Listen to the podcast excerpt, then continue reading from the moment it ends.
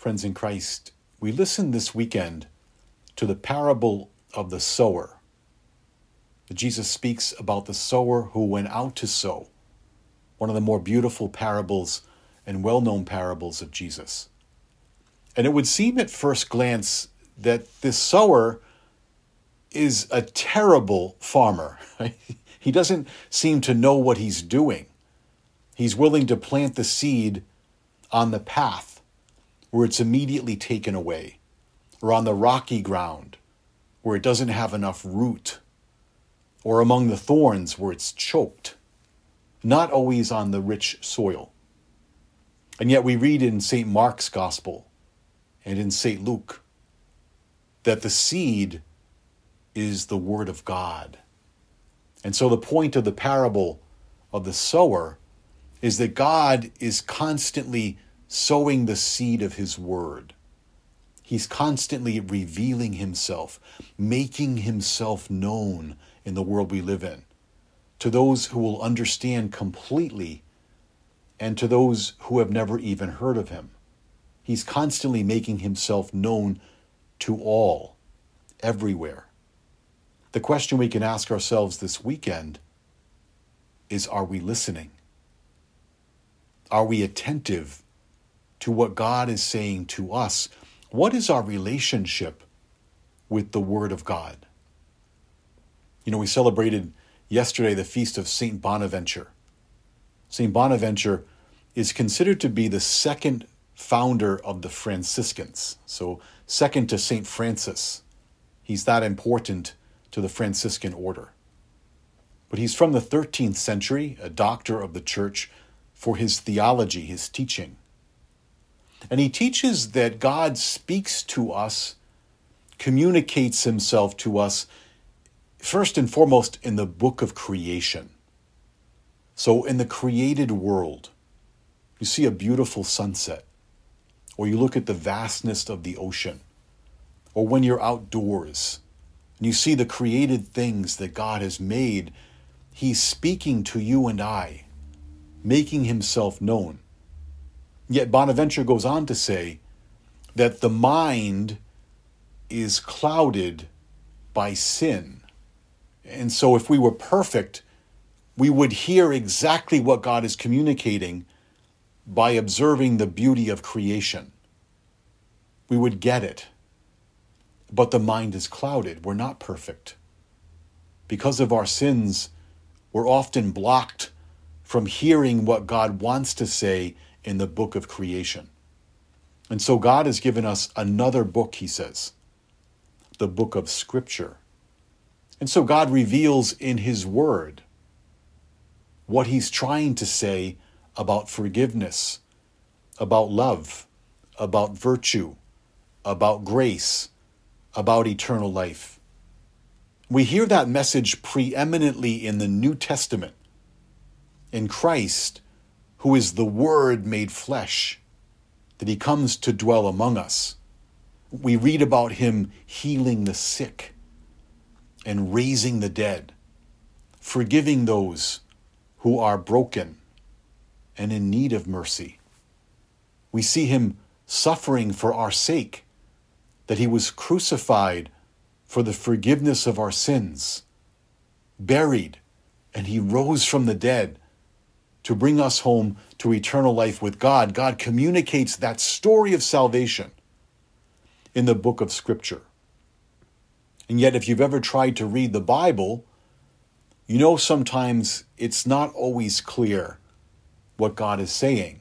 Sometimes it could be confusing. St. Bonaventure says we are in need of a third book to open our hearts, the book of life. That in the book of life, God inspires us deep within our soul. So, by nature of our baptism, God is inspiring us through the gift of the Holy Spirit to be able to live lives of faith. And then we can see more clearly what He's saying to us in sacred scripture. We can see him and hear him more clearly in the book of creation. That he transforms our lives by revealing himself in all these beautiful ways.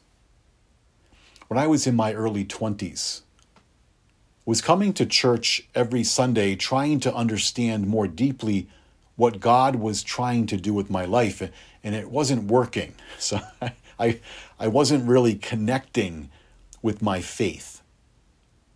But I was trying. I was growing little by little. But I'll never forget, it was during the Lenten season, and the priest that week said in the homily, You know, we always give things up for Lent as Catholics. It's a common, beautiful practice. But have you ever thought of doing something extra, something different that you haven't done before? And he recommended perhaps going to a soup kitchen, he said. Or maybe you could volunteer to lead a group to a nursing home.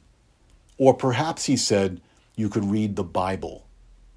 Now, when he spoke those words, I felt like he was speaking directly to me because at the time in my life, I was reading at least one novel a week.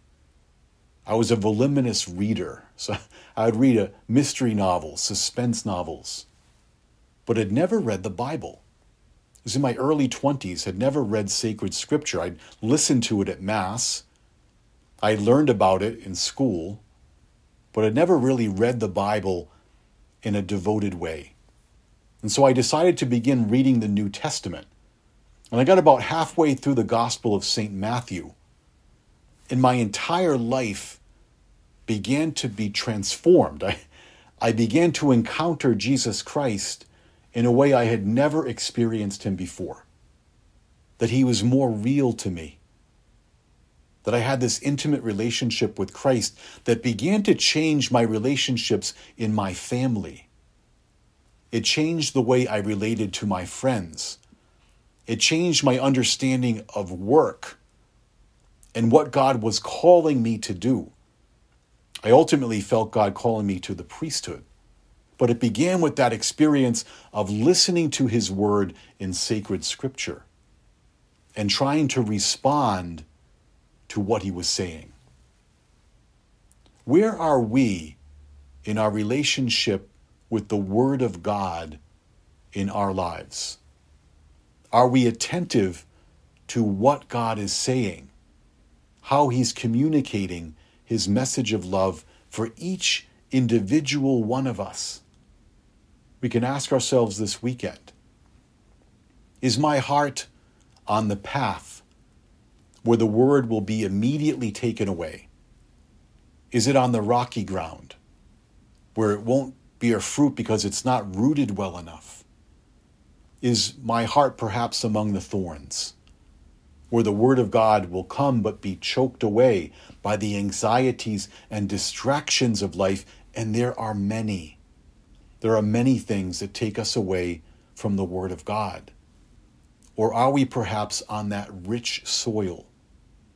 We ask to cultivate that rich soil in our hearts that hearing the many ways God communicates to us, especially in sacred scripture, we might bear great fruit 100, 60, and 30 fold.